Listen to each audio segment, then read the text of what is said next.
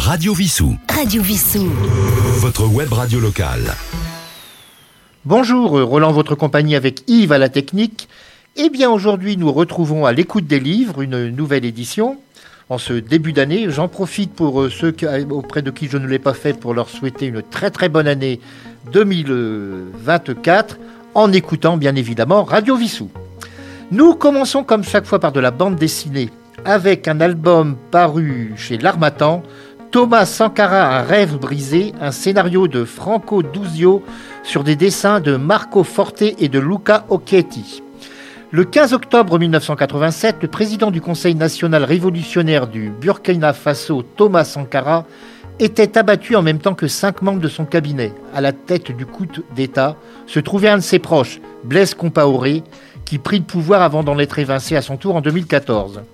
Qui était Thomas Sankara, qui incarna un rêve brisé, comme le dit le titre de, cet album Capitaine dans l'armée de la Haute-Volta, ancien nom du Burkina Faso, il devient Premier ministre en 1983 à la suite d'un coup d'État et il prône la rupture du lien post-colonial attachant son pays à la France.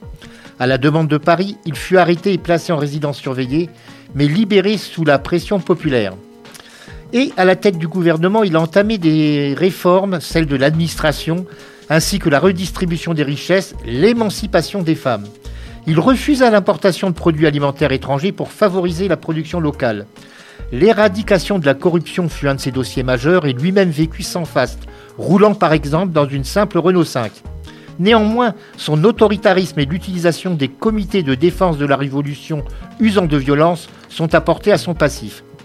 Il est clair qu'un État d'obédience communiste en Afrique ne pouvait que gêner les intérêts politiques et économiques européens, et il est plus que probable que la France a été à l'origine de son élimination. Avec Thomas Sankara, un rêve brisé, Franco Duzio, Marco Forte et Luca Occhetti nous proposent une biographie de celui qui fut un poil à gratter dans la France-Afrique et qui, en dépit de certains excès, reste un symbole aux yeux de millions d'Africains. Je rappelle le titre Thomas Sankara, un rêve brisé, chez L'Armatan. 115 pages, 17,90 euros. Bien, nous allons rester en Afrique avec Myriam Makeba qui nous interprète Pata Pata.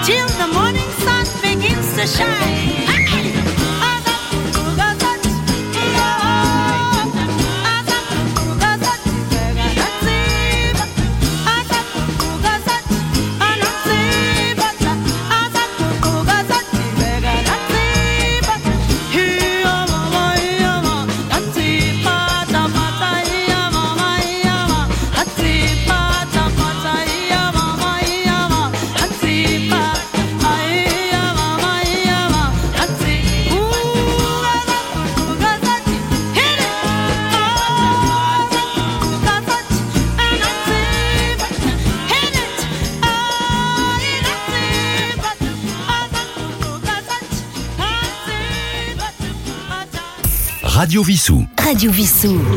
Votre web radio locale. Nous passons maintenant au livre pour les enfants.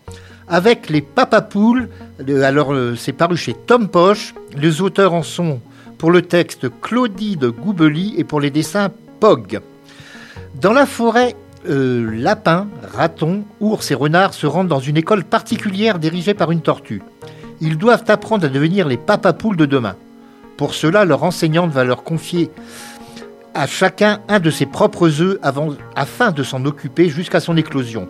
Leurs méthodes leur seront pour le moins originales. Eh bien, c'est un conte qui apprendra aux jeunes lecteurs que le rôle du père peut être aussi important que celui de la mère. Et la chute de cette histoire en surprendra plus d'un. Humour et pédagogie au programme, les papapoules donc chez Tom Poche, 30 pages, 6 euros. Nous allons rester avec des poules grâce à Charles Trenet qui nous interprète la poule Zazou.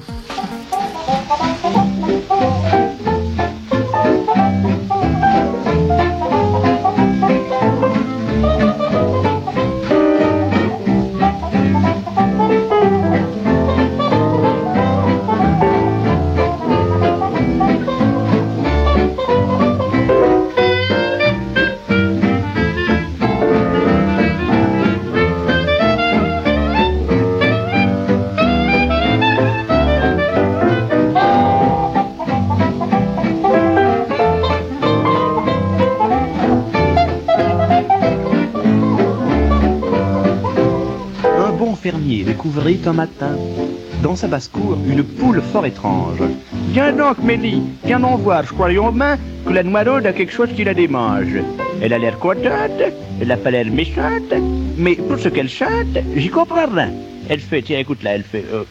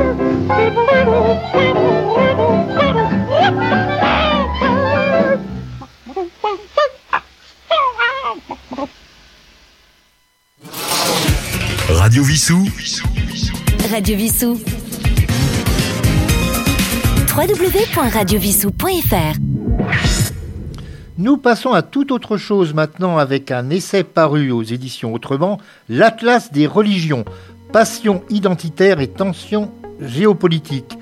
Les auteurs en sont Franck Tétard et Cyril Sus. La croyance en une puissance divine est presque aussi ancienne que l'humanité. Nos lointains anc- ancêtres, pensant que des manifestations naturelles comme les orages ou les séismes étaient dues à une puissance supérieure. Depuis le siècle des Lumières, l'influence des philosophes et, au 19e et 20e siècle, les progrès scientifiques, on aurait pu penser que le rationalisme serait devenu la norme. Il n'en est rien et les croyances religieuses sont à la base de nombre de communautés à travers le monde, avec son corollaire, le fanatisme, avec donc à l'origine de violences et de guerres. L'Atlas des religions proposé par les éditions Autrement nous présente ces croyances déistes, des polythéismes antiques aux religions d'aujourd'hui, parfois symboles d'intolérance. A-t-on vraiment évolué depuis l'Antiquité ou le Moyen Âge quand on voit le droit de blasphémer puni de mort dans certains pays et remis en cause dans des démocraties? La laïcité est-elle en perte de vitesse? Les sectes ne sont-elles pas en train de supplanter les religions traditionnelles? Ce sont quelques-uns des points abordés dans cet ouvrage passionnant pour tous ceux s'intéressant à l'évolution de nos sociétés. L'Atlas des religions, donc, c'est paru chez Autrement, 96 pages, 24 euros. Une chanson dans laquelle il s'interroge à ce sujet, Alain Souchon, et cette chanson, c'est Et si en plus, il n'y a personne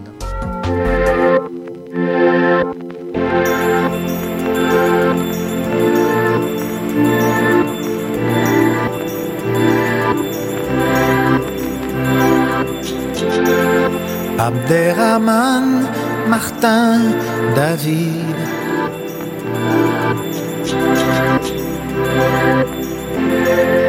Et si le ciel était vide? Tant de processions, tant de têtes inclinées, tant de capuchons, tant de peurs souhaitées tant de démagogues, de temples, de synagogues, tant de mains pressées, de prières empressées, tant d'angélus qui résonnent. Et si en plus, il n'y a personne.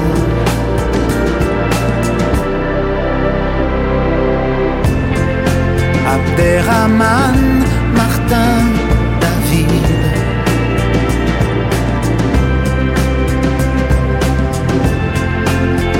si le ciel était vide Il y a tant de torpeur, de musique antalgique, tant d'antidouleurs dans ces jolis cantiques. Il y a tant de questions et tant de mystères, tant de compassion et tant de revolvers, tant d'angélus.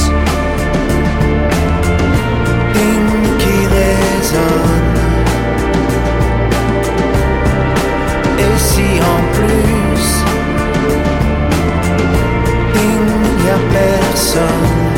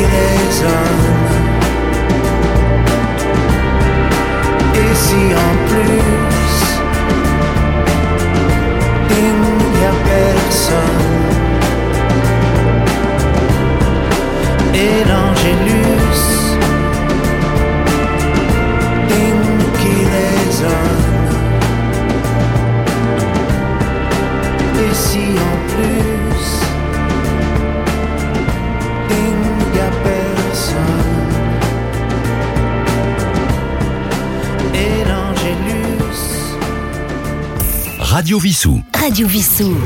Votre web radio locale. Et je rappelle qu'en seconde partie, je recevrai Olivier Stéphanie pour Maccabée Blues, une enquête du commissaire Rosier. Revenons maintenant à notre ouvrage. Il s'agit de Place du Paradis de Xavier-Marie Bonneau aux éditions Récamier. Il convient de ne pas oublier que des membres de l'État islamique se trouvent au, au, sein de ces membres de l'État islamique se trouvent des Français et que certains d'entre eux furent tués ou capturés lors de la bataille de la ville syrienne de Raqqa en 1997. Parmi eux, une jeune femme, Marie, qui va être rapatriée et emprisonnée en France pour y subir des interrogatoires. Elle va demander à voir Pierre, un photographe de guerre qui avait couvert ces événements sanglants et pris un cliché devenu emblématique du garçonnet que Marie avait eu avec Fabien, qu'elle connaissait depuis le lycée et qu'elle a rejoint en terre d'islam quand il a intégré les rangs des fous de Dieu. Leur rencontre avec ce photographe, donc Marie, ce photographe au fil des pages, alterne avec les déclarations de membres de Daesh, en particulier de Salah Abdeslam lors de son procès. Place du Paradis mêle des faits réels et, et, des personnages de fiction représentant ces combattants ayant renié le monde de vie occidental de leur enfance et de leur famille. Le lecteur suivra la dérive de ces jeunes gens décidés à mourir pour une cause leur étant a priori étrangère, mais peut-on la comprendre? Rien n'est moins sûr. Un roman dont on ne sort pas indemne, car ne l'oublions pas, le danger présenté est toujours à nos portes. Place du Paradis, c'est aux éditions Récamier, 313 pages, 20,90 euros. Nous allons écouter maintenant une chanson peu connue de Arnaud Santamaria, Paris ma.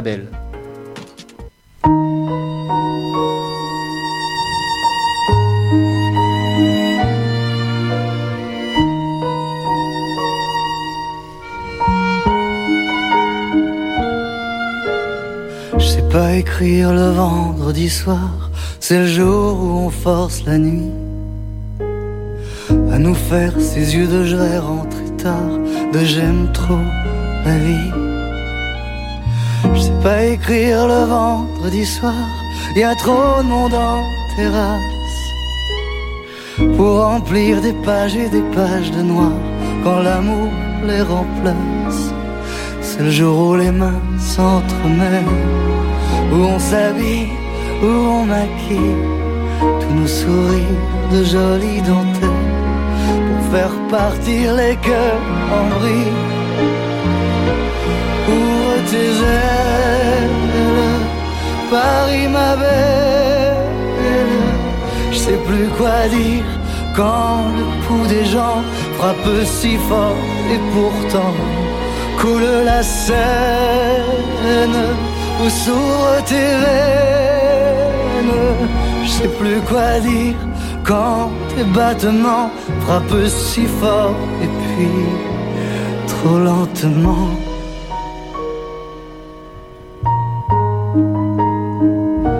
Trop lentement.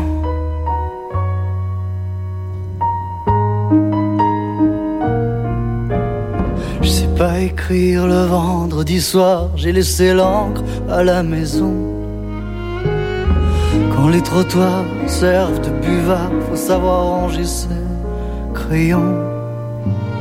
Je sais pas écrire le vendredi soir, c'est le jour où tous les rires sont prêts à s'envoler.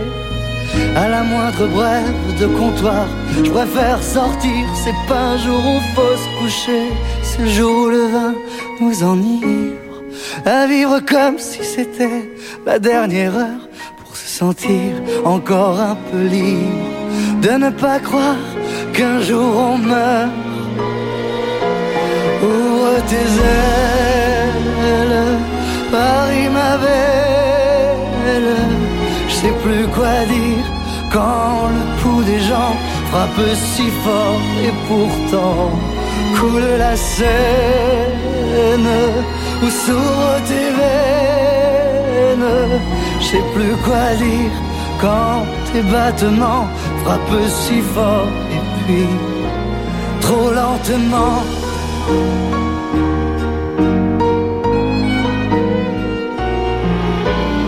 Je sais pas écrire le vendredi soir, c'est le jour où tous les yeux s'allument. Sais plus quoi dire et j'arrive pas à croire qu'on vient de faire tomber la lune. Ouvre tes ailes,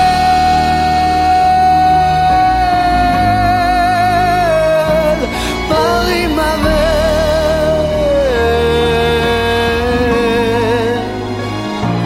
On veut sentir encore tes battements frapper si fort, si fort. Ouvre grand tes ailes.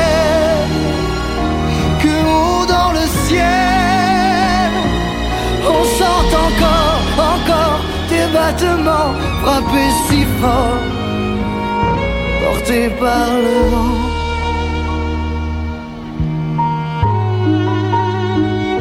Portés par le vent.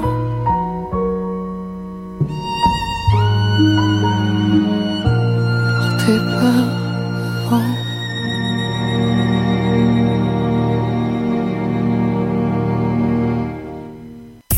Radio Vissou. Radio Vissou. Votre web radio locale. Alors j'ai oublié de vous préciser que cette chanson que vous ne- venez d'écouter d'Arnaud Santamaria avait été faite en hommage aux victimes du Bataclan. Passons à tout, tout autre chose, vraiment, c'est parfois il est difficile de faire une transition. Avec un ouvrage euh, paru aux éditions du Rocher, l'auteur en est Bob Garcia, qui a déjà participé à cette émission d'ailleurs, et c'est Franquin, les secrets d'une œuvre. Le père de Gaston Lagaffe, du Marsupilami et auteur de nombreuses aventures de Spirou, fut non seulement un scénariste et dessinateur de génie, mais sa personnalité se doit également d'être mise en lumière. Destiné par son père à une carrière d'agronome, il réussit heureusement à imposer sa vocation, le 9e art. Comment ces personnages sont-ils nés? Lesquels sont un reflet de lui-même? On pense entre autres à Bertrand Labévu, dépressif comme André Franquin le fut à une période de sa vie. Homme de conviction, le dessinateur les transmis dans ses planches. Sa détestation de l'armée, son amour des animaux, sa défense de l'écologie, etc. Auteur d'albums pour enfants et adolescents, pas uniquement, loin de là, et ses idées noires en sont la preuve. Certains dessins érotiques mettant en scène Gaston et Mademoiselle Jeanne, destinés à des amis, sont maintenant connus et témoignent d'un autre aspect de son talent et de son anticonformisme. Avec cet essai, Bob Garcia nous permet de retrouver l'ensemble des ouvrages de cet auteur irremplaçable. Franquin, Les secrets d'une œuvre au Rocher, 347 pages, 19,50 euros. Nous avons parlé de Gaston Lagaffe, eh écoutons simplement Gaston par Nino Ferrer avec le téléphone.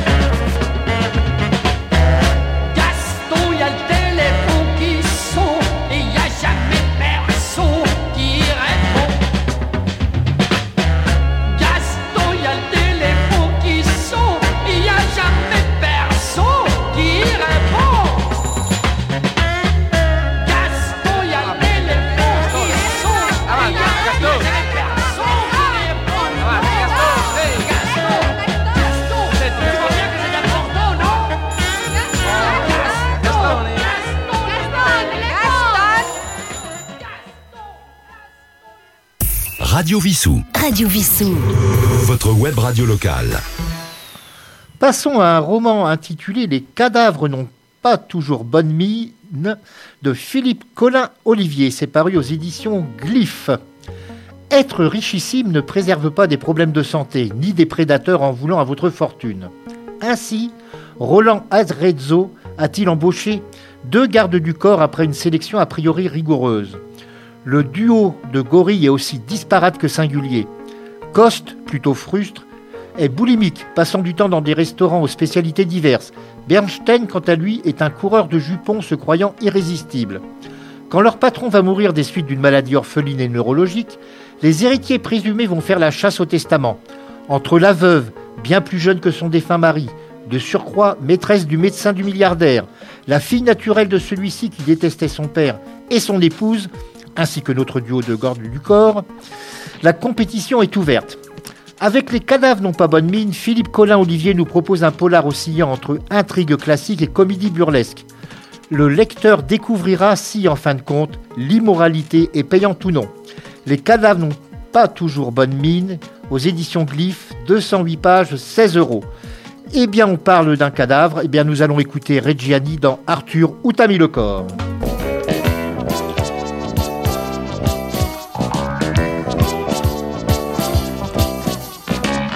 Ce fut un forfait parfait, un vrai forfait bien fait, car on est des fortiches. Le client était futé, alors on l'a buté pour faucher ses potiches. C'est Arthur qui fut chargé de se débarrasser de son cadavre moche. Mais Arthur appliqué en murmurant sa cloche. Je sais pas où il est passé.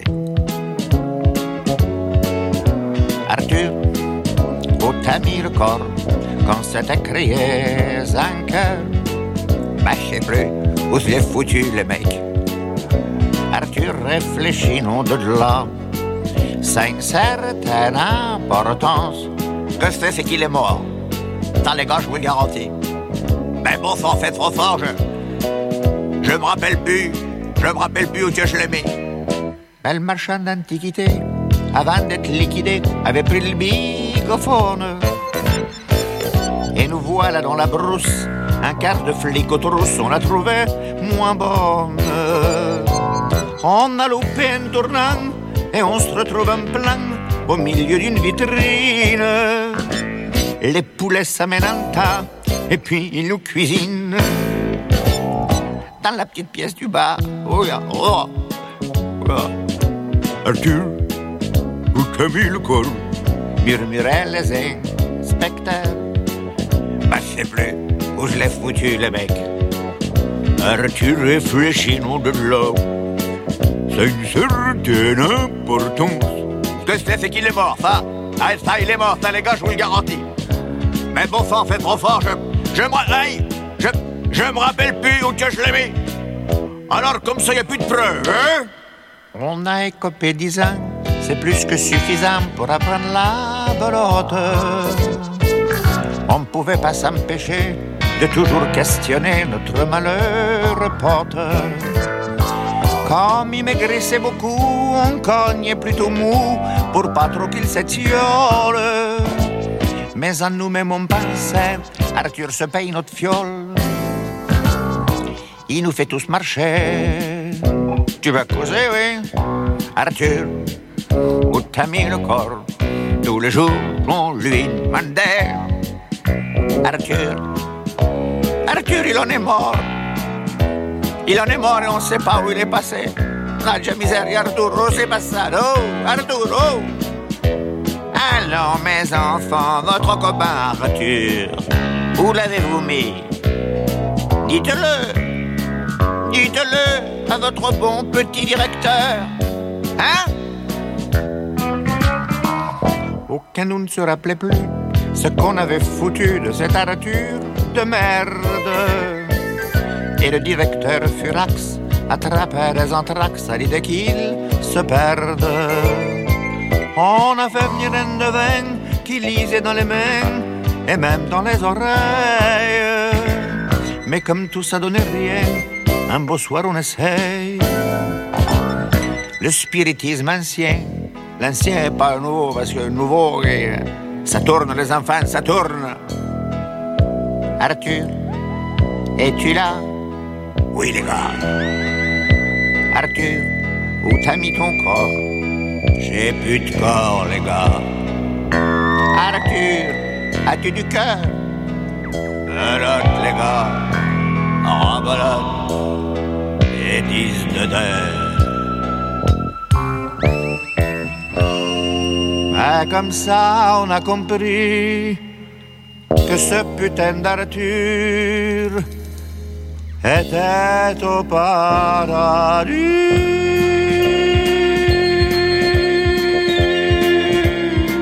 Ma che sta facendo Barrino? Vedi qua che ne faccio vedere Arturo. Mannaggia miseria, ma che sta facendo? Oh!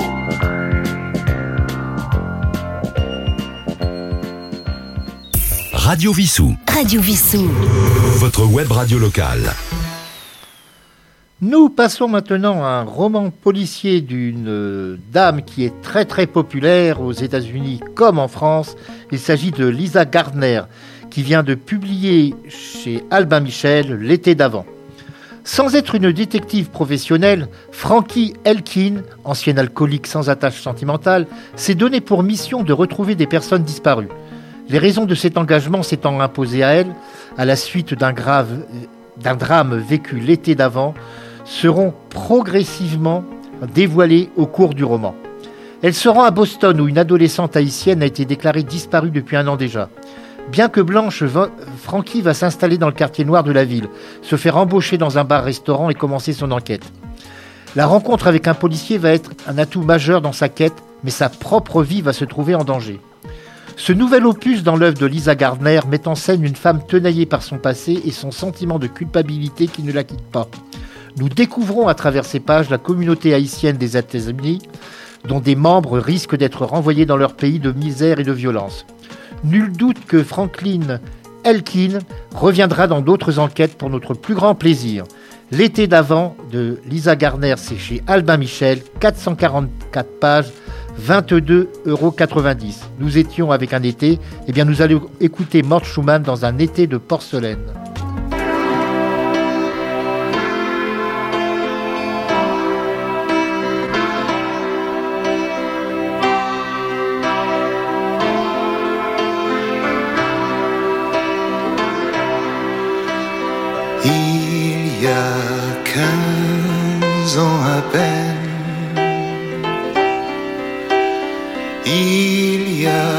Quinze ans déjà,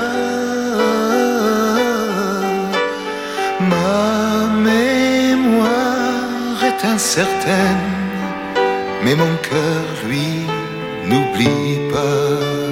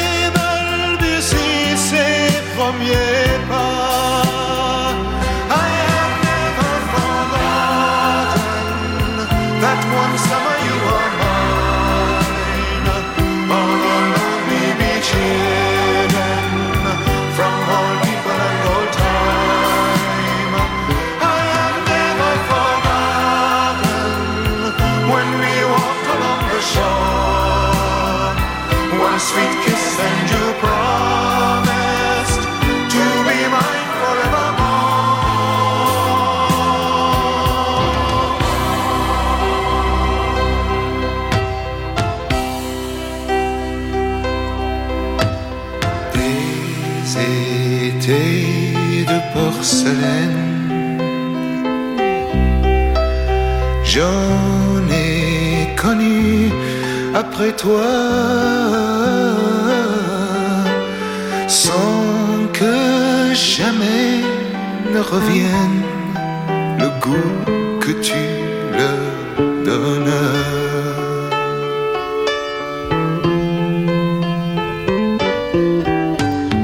Un jour, j'ai revu la place.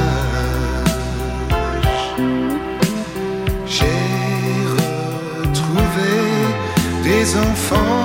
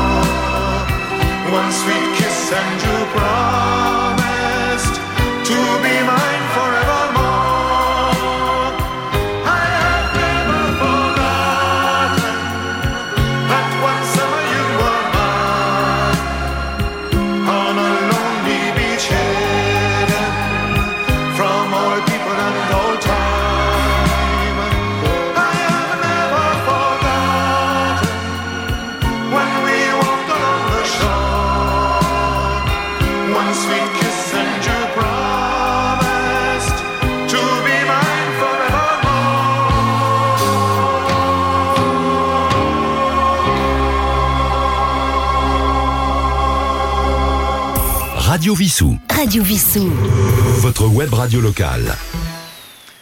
Nous allons terminer cette euh, première partie avant de retrouver Olivier Stéphanie pour Maccabée Blues avec Automédon, les chauffeurs du Cambrésis de Benoît Ver Else. C'est paru chez Lucie Sepp, édition. Si à différentes époques des bandes écumèrent les provinces, tuant, violant et bien entendu pillant les populations, c'est sous la Révolution et le début de l'Empire que l'on vit sévir les chauffeurs de pâturons, c'est-à-dire de pied, ces bandits qui brûlaient les pieds de leurs victimes pour leur faire avouer ou soulever leur magot.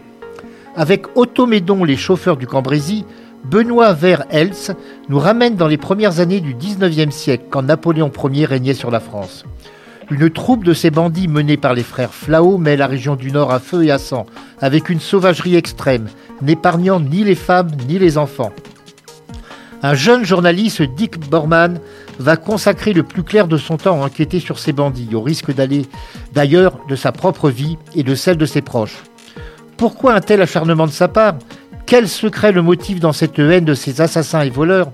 La traque effectuée par le maréchal des logis Oudaï pourra-t-elle s'avérer efficace? C'est au fil des pages de ce passionnant roman mêlant histoire et fiction que le lecteur découvrira ce que furent ces brigands dont le souvenir hante probablement toujours les lieux où ils ont sévi. Automédon, les chauffeurs du Cambrésis, c'est paru chez Lucie Sepp, 360 pages, 25,90 euros. Nous parlions de bandits, alors nous allons arriver maintenant, pas au début du, 20 du 19e siècle, mais au début du 20e, avec Jodassin dans la bande à Bono. Et je vous retrouve ensuite avec notre invité.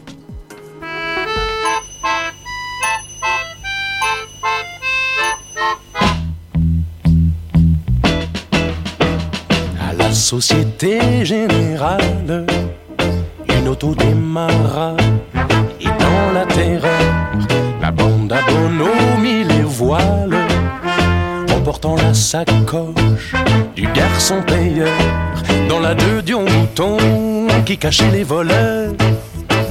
Octave comptait les gros billets et les valeurs. Avec Raymond la science, les bandits en auto, c'était La bande à Bono. les banques criaient misérables quand s'éloignait le bruit du puissant moteur. Rattraper les coupables qui fuyaient à toute allure, à 35 à l'heure, sur les routes de France, hirondelles les gendarmes étaient à leur trousse, et nuit et jour en alarme, en casquette à visière, les bandits en auto. C'était La bande à Bono.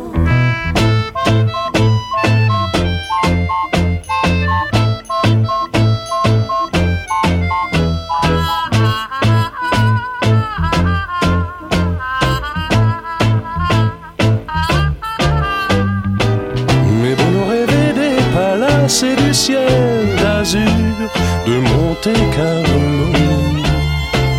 En fait, il voulait vite se ranger des voitures.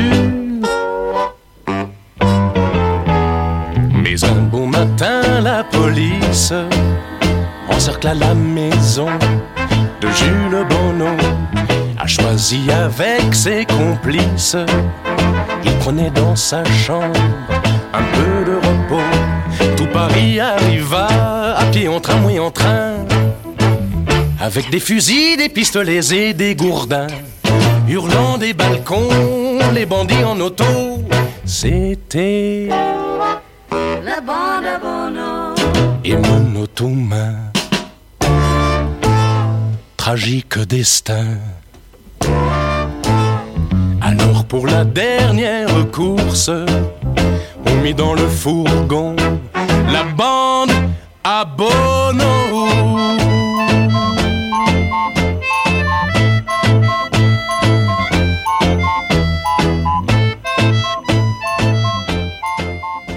Radio Vissou. Radio Vissou.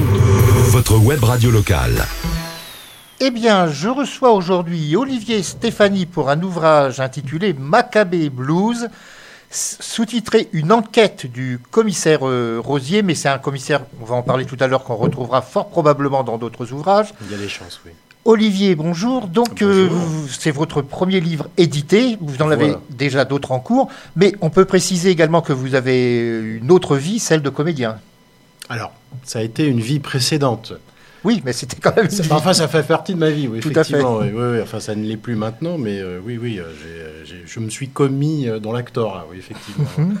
Bah, vous avez fait le cours Florent, qui est le cours le plus connu, je Ouais, pense, un des plus connus, avec le cours Bah, Simon. C'est-à-dire dans les, dans les années 80, euh, parce que ça remonte aux années 80, c'était en 87-88, si mes souvenirs sont bons. Euh, les cours Florent étaient un peu, euh, voilà, il fallait être au, co- au cours Florent, euh, ou aussi ou chez Simon, hein, de toute Oui, le cours Simon aussi, qui est très, Voilà, très ancien. C'était vraiment les deux les plus importants de l'époque. Donc voilà, donc je me suis retrouvé au cours Florent. Mais il y a eu aussi le cours Jean-Laurent Cochet. Jean-Laurent Cochet, qui était alors ça, également un comédien par la suite, voilà, qui était un grand comédien de théâtre, effectivement, et d'ailleurs beaucoup, beaucoup de grands comédiens sont sortis de chez lui. hein, euh, je crois qu'il y a eu André, Andrea Ferréol que j'ai rencontré plus tard aussi. Donc c'est au- c'est aujourd'hui l'anniversaire d'ailleurs. Ah Oui, Bah écoutez, alors, euh, joyeux anniversaire Andrea. Voilà.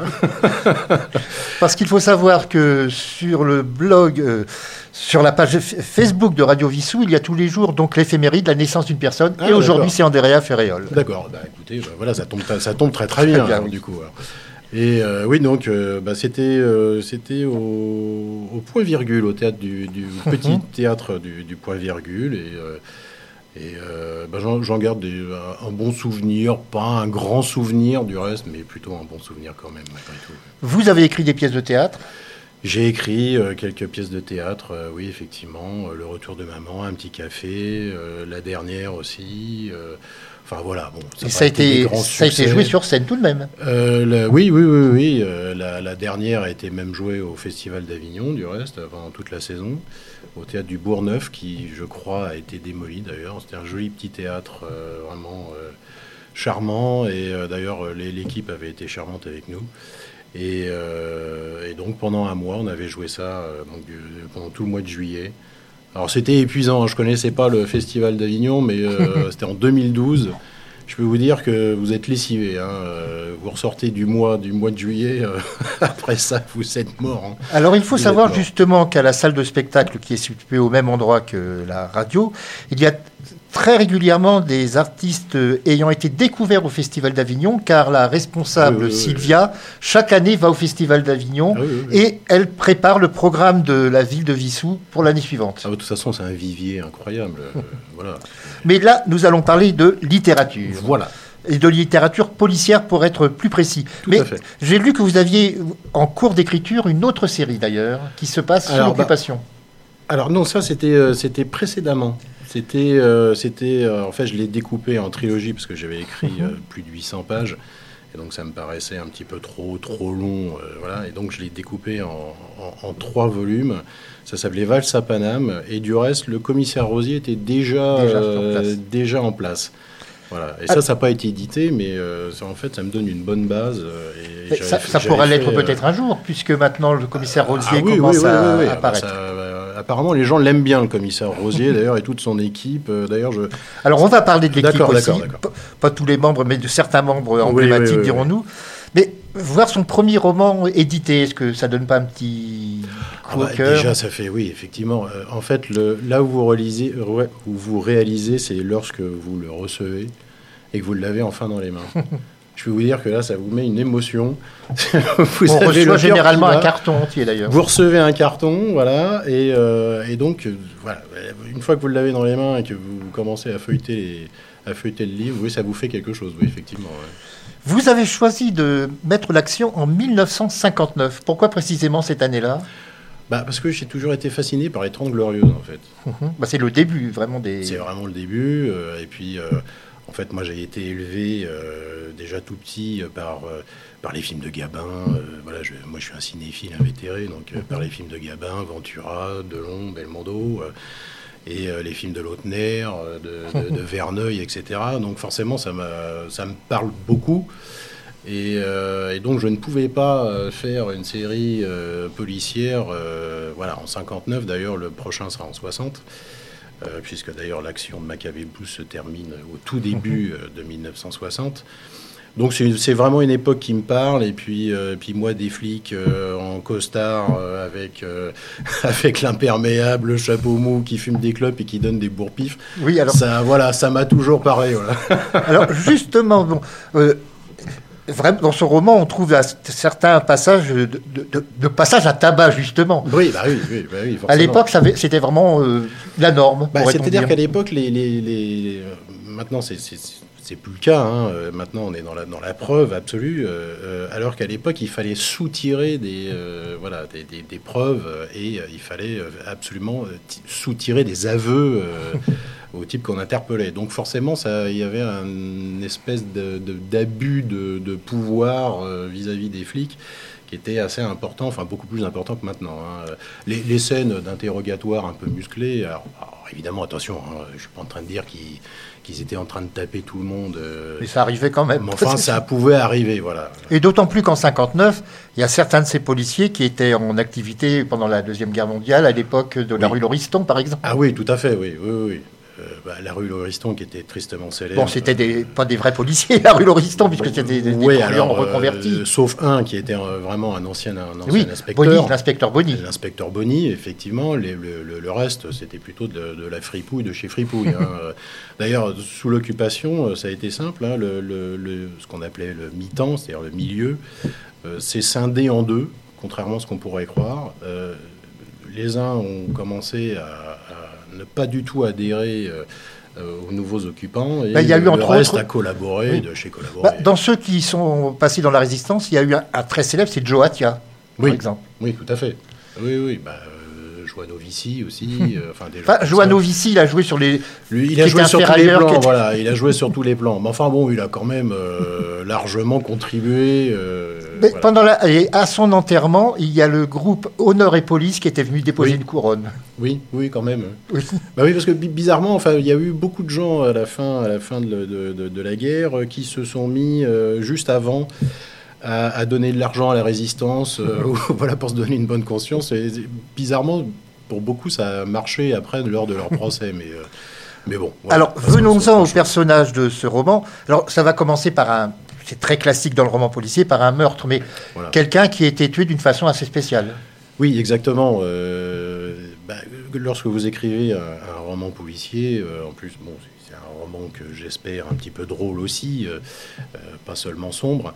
Vous cherchez quand même un mode opératoire un petit peu original et euh, effectivement, en fait, l'action débute euh, où, où l'équipe donc de du commissaire Rosier du 36 quai des Orfèvres est appelée un matin euh, et ils vont découvrir un, un cadavre allongé sur, son sur le tapis de son salon, la tête écrasée par un fer à repasser. Oui. A priori, ça ne sert pas à ce qu'à cela. voilà, ça sert pas qu'à cela. Disons que ça sert à repasser, mais pas forcément des têtes. et, et, et donc voilà, après, euh, effectivement, ce monsieur se- ne, ne se révélera pas être tout à fait la, la personne euh, qu'elle est censée être. Oui. Voilà. Bah, là, on va vraiment se retrouver dans le milieu. Et euh, donc, en 59, c'est encore ce qu'on peut appeler le milieu traditionnel qui a pratiquement Oui, disparu. Oui, oui, oui, oui, tout à fait. Oui, on est encore avec des hommes qui ont un certain code d'honneur, Mhm. même si, bon, Bah, entre eux, ils disaient qu'ils étaient des hommes, d'ailleurs. hein. Oui, tout à fait, oui, oui, oui, exactement. ouais. Et euh, donc voilà, enfin, c'est le milieu traditionnel français. euh, bon, avec, il y avait des Corses, il y avait plein, plein, plein de gens comme ça. Mais Ah, il commençait à y avoir peut-être certains des pays de l'Est qui arrivaient un petit peu. Euh, Un petit peu, oui, quand même, Mais ça arrivait, mais il n'y en avait pas, pas beaucoup. C'était surtout les Corses à l'époque. C'était surtout les Corses qui étaient, qui étaient plutôt vers la place Clichy, si je dis pas de contraire, de- enfin par là, je crois. Parce que chacun avait plus ou moins son quartier. Et euh, bon, là, enfin, là, ça parle pas du tout de, de, Mhm. de- de- de Corse hein, dans, dans- dans le livre, mais, euh, mais bon, ça fait partie de ce milieu, voilà, qui est devenu mythique maintenant, hein, d'ailleurs. hein. Et en parlant du milieu de cette époque, il y a ce que les, les indiques. Ah bah oui. Et donc des policiers qui aussi parfois dépassent les lignes. Oui, mais c'était très intéressant d'avoir des indicateurs pour eux parce que en fait euh, chacun se connaissait et tout le monde connaissait tout, surtout euh, voilà. Donc euh, c'était c'était extrêmement important justement de- d'avoir des gens qui pouvaient vous rapporter euh, Parce que je- bah, on ce va- qui se passait quoi. Voilà. Ce qui, On va ce qui- ce qui justement est beaucoup parler- moins le cas maintenant d'ailleurs. Ça, ça pose énormément de problèmes du reste. On va justement parler des membres de l'équipe. Il y a un des policiers bon, qui a vraiment des accointances avec un patron de maison close, enfin, Oui, et voilà. qui lui-même aime bien fréquenter ce genre de lieu, visiblement. Oh, C'est pas qu'il aime bien, mais euh, effectivement, lorsque vous, vous gravitez dans ce milieu-là, vous êtes obligé, oui, d'aller de temps en temps dans des lieux un peu de perdition euh, pour voir ce qui s'y passe et, pour renifler un petit peu. Mais, mais ça, c'est normal. C'était tout à fait normal. C'était accepté euh, et on savait très bien que les flics de, de l'époque avaient besoin de ça, de toute façon. Et, et c'est pour ça aussi que ça instaurait une, une relation, non pas de, comment dire, euh, qui était euh, entachée de euh, Corruption de corruption, de choses comme ça. Euh, les, les flics pouvaient respecter certains gangsters comme certains gangsters respectaient les flics. C'était Ah, on ne tirait pas sur un flic en principe. on ne tirait En pas sur un flic parce que déjà on savait qu'on risquait Bah, il y avait la guillotine. bah oui, il y avait la guillotine et on risquait extrêmement gros. Donc on n'y touchait pas. Et d'ailleurs, c'était très mal vu, hein, d'ailleurs, hein, parce que c'était facile à faire. euh, voilà. Donc le type qui, euh, Pierrot le fou, euh, on le respectait pas trop. hein, euh, voilà. On le respectait parce qu'il avait une arme à feu Et qu'il était les mains dangereux. et qu'il était très dangereux. Mais enfin bon, voilà, euh, c'était pas, c'était pas quelqu'un de, de très fréquentable, même dans le milieu de l'époque. Mais, euh, mais voilà, il y avait un respect mutuel qui, qui pouvait s'instaurer et je, je trouve que c'était quand même beaucoup plus simple maintenant où on- les flics connaissent plus vraiment euh, ce qui se passe euh, bah, déjà dans les quartiers, déjà, on ne sait pas trop ce qui se passe. Alors, donc, il y a On ce fa- entre autres dans l'équipe, il y a ce policier dont on vient de parler qui a des accointances. Et il y a un, un genou qui vient d'arriver. Oui. Et ça plaît pas forcément à tout le monde parce qu'il est arrivé par, euh, par relation, Oui, par relation, voilà. Alors, il, euh, ça ne plaît pas au commissaire Rosier au début, euh, bah, lorsqu'il apprend ça. Bon, après, il est bien obligé, euh, malheureusement, de, de, de s'en- de s'en accommoder. Euh, il se révélera quand même qu'il n'est pas si mauvais que ça, euh, quand même, ce, ce jeune inspecteur. voilà. Parce qu'il faut le dire, c'est le fils d'un politicien connu. C'est le fils d'un politicien assez connu, d'un ancien, enfin d'un député, euh, voilà. Et, et donc, euh, monsieur a décroché euh, son téléphone acquis de droit pour imposer son fils. voilà. Enfin, on devine à la- à la- tout à la fin qu'on retrouvera ce, poli- ce policier et son père dans le volume suivant, apparemment. Oui. Oui. Enfin, on va pas en dévoiler beaucoup. On il va pas en dévoiler. dévoiler plus que ça, mais oui, euh, oui, oui, oui, oui. Là, il y a des personnages qui sont installés et qui vont, euh, qui vont évoluer euh, avec, euh, avec euh, les bouquins suivants. voilà. Alors, ce que j'ai oublié de préciser, Maccabee Blues, donc on peut le, pour le- le- l'acheter, alors le- je donne tout de suite le prix, 18,90 euros. Oui. Mais on peut le commander sur les, la plupart des plateformes. Voilà, alors il ou chez son libraire. Il n'est, il n'est pas en librairie directement, mais on Non, peut le commander. alors, il n'est pas en physique, il est uniquement en commande. Euh, uniquement en commande, hein, je, je- je précise bien. Donc il est disponible sur toutes les plateformes, euh, la FNAC, euh, Amazon et compagnie. Amazon, compagnie, Cultura, Leclerc, etc. Vous pouvez le commander aussi en librairie. Dans Ah, D'ailleurs, les- je vais le montrer. dans toutes les La librairies. couverture. Voilà. Merci Merci. bien. Donc euh, ça c'est un ami qui m'a fait euh, qui La fait couverture, ça. Voilà, c'est très bien. Je, je lui avais fait un, je lui avais griffonné quelque chose, lui qui On fait- voit que la tête du personnage a été bien touchée. Voilà, exactement. Et euh, donc il est disponible uniquement en, en- dans, enfin, dans toutes les librairies, mais uniquement à la commande. Voilà, il ne sera pas dans les rayons. Alors, avant de terminer cette émission, il faut parler du contexte autre de l'époque, c'est le contexte musical. Oui. Oui, Vous oui, avez oui. choisi donc. euh, Bah oui, oui, il y a Saint-Germain-des-Prés à l'époque, il y a des Bah, il y a caves. Saint-Germain-des-Prés, il y a le jazz euh, donc dans les caves de Saint-Germain euh, qui était euh, qui explosait. Enfin, c'était c'était vraiment un, un lieu incontournable de Paris. Boris Vian était encore de ce Boris monde. Vian C'était la était fin de sa vie puisqu'il est mort en voilà, il jouait 59. toujours voilà, De la trompinette. De la trombine, voilà, exactement. J'avoue quand même que lui, c'était. C'était le tabou. Ah, au tabou, essentiellement au tabou, il y avait Juliette Gréco. Oui, oui, tout à fait. Oui. Et puis il a joué aussi avec les plus grands euh, jazzmen de, de l'époque qui fuyaient un petit peu euh, les États-Unis. Ah, euh, Miles Davis avait fait Miles part- Davis, voilà, exactement. Bah, c'est comme ça qu'il a rencontré Juliette Gréco, hein, du reste. hein, c'est grâce à ça.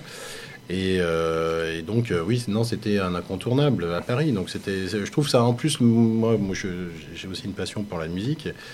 Et je, je trouve que ça colore bien. euh, ça colore bien. Et si, si vous voulez instiller une ambiance et de- donner un petit peu corps à une, à une, euh, à une époque, je trouve qu'il faut parler de la musique de l'époque. euh, C'est, un- c'est incontournable aussi. Quoi.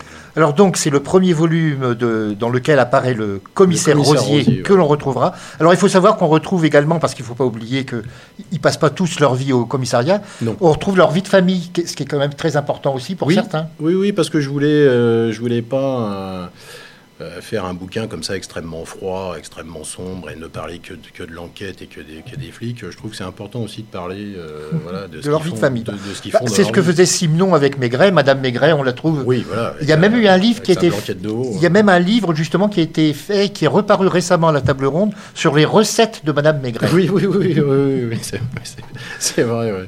Oui, oui, bah oui. Alors, euh, Olivier Stéphanie, je rappelle le titre Maccabée Blues, on le trouve donc sur toutes les plateformes. Voilà. Et pour terminer cette émission, bah, j'ai choisi l'ambiance de Saint-Germain-des-Prés avec un personnage qui était un batteur de jazz, qui est, mais qui n'a pas été, il a été acteur également, c'était Moustache. Ah oui, ah oui, oui. Et Moustache qui a chanté à l'époque une chanson tout à fait de circonstance pour la France, J'ai du Beaujolais. Eh ben voilà. Et nous allons terminer avec cela. Eh ben c'est formidable, merci. Quand j'étais petit, on me parlait naguère de tabac qui était dans une tabatière. Quand j'étais petit, on me parlait naguère de tabac qui était dans une tabatière. Puis j'ai grandi, mes goûts ont changé. J'ai arrêté mon régime lacté. Ça ne m'empêche pas, je vous jure, ma chère, de fêter Mardi Gras et de biberonner. J'ai du Beaujolais chez mon vieux grand-père. J'ai du Beaujolais qui attend au frais. J'ai du Beaujolais chez mon vieux grand-père. J'ai du Beaujolais qui attend au frais. Les, les copains, le verre à la main. Ouais, on en boira tout jusqu'au matin. J'ai du Beaujolais chez mon vieux grand-père.